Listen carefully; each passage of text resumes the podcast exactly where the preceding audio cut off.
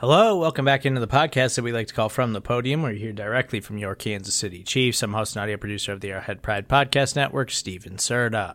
On Friday, we heard from head coach Andy Reid ahead of the Chiefs' Week 15 matchup against the New England Patriots. Pacheco and Donovan Smith. So Pacheco had a, a surgery on his shoulder um, and had some things taken out that were floaters in there, and um, uh, but he's doing well. So he's moving around good, and we'll probably anticipate getting him back uh, next week. Um, uh, Edwards is back from the illness and practice today. Look forward to the challenge of playing the Patriots, good football team, uh, well coached, play hard, and um, and so our guys have had a good week of practice, um, finishing it up today with our with the red zone part of it. So um, look forward to going up there and again uh, playing against a good team. So with that, time's yours. Clarify on Pacheco, you mean back at, with you guys or you mean back at practice next week? Yeah, I mean he did the walkthroughs with us and that this week. Um, he he he should be back going next week. Yeah.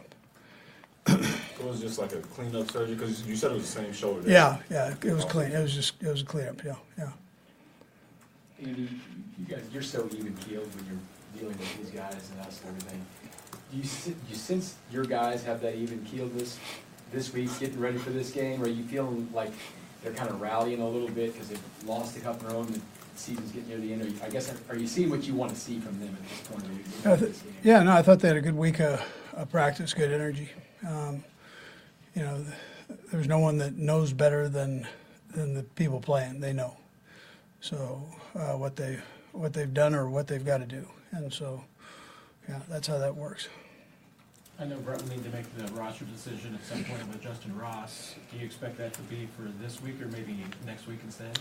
Yeah, so he, he, he falls in that exempt area for this week, and um, and then you know if, if we're going to do something, we'll do it next week. Yeah, yeah. How did he look in practice this week? You know what, Adam? He did. I thought he did a nice job. Moved around well. Yeah.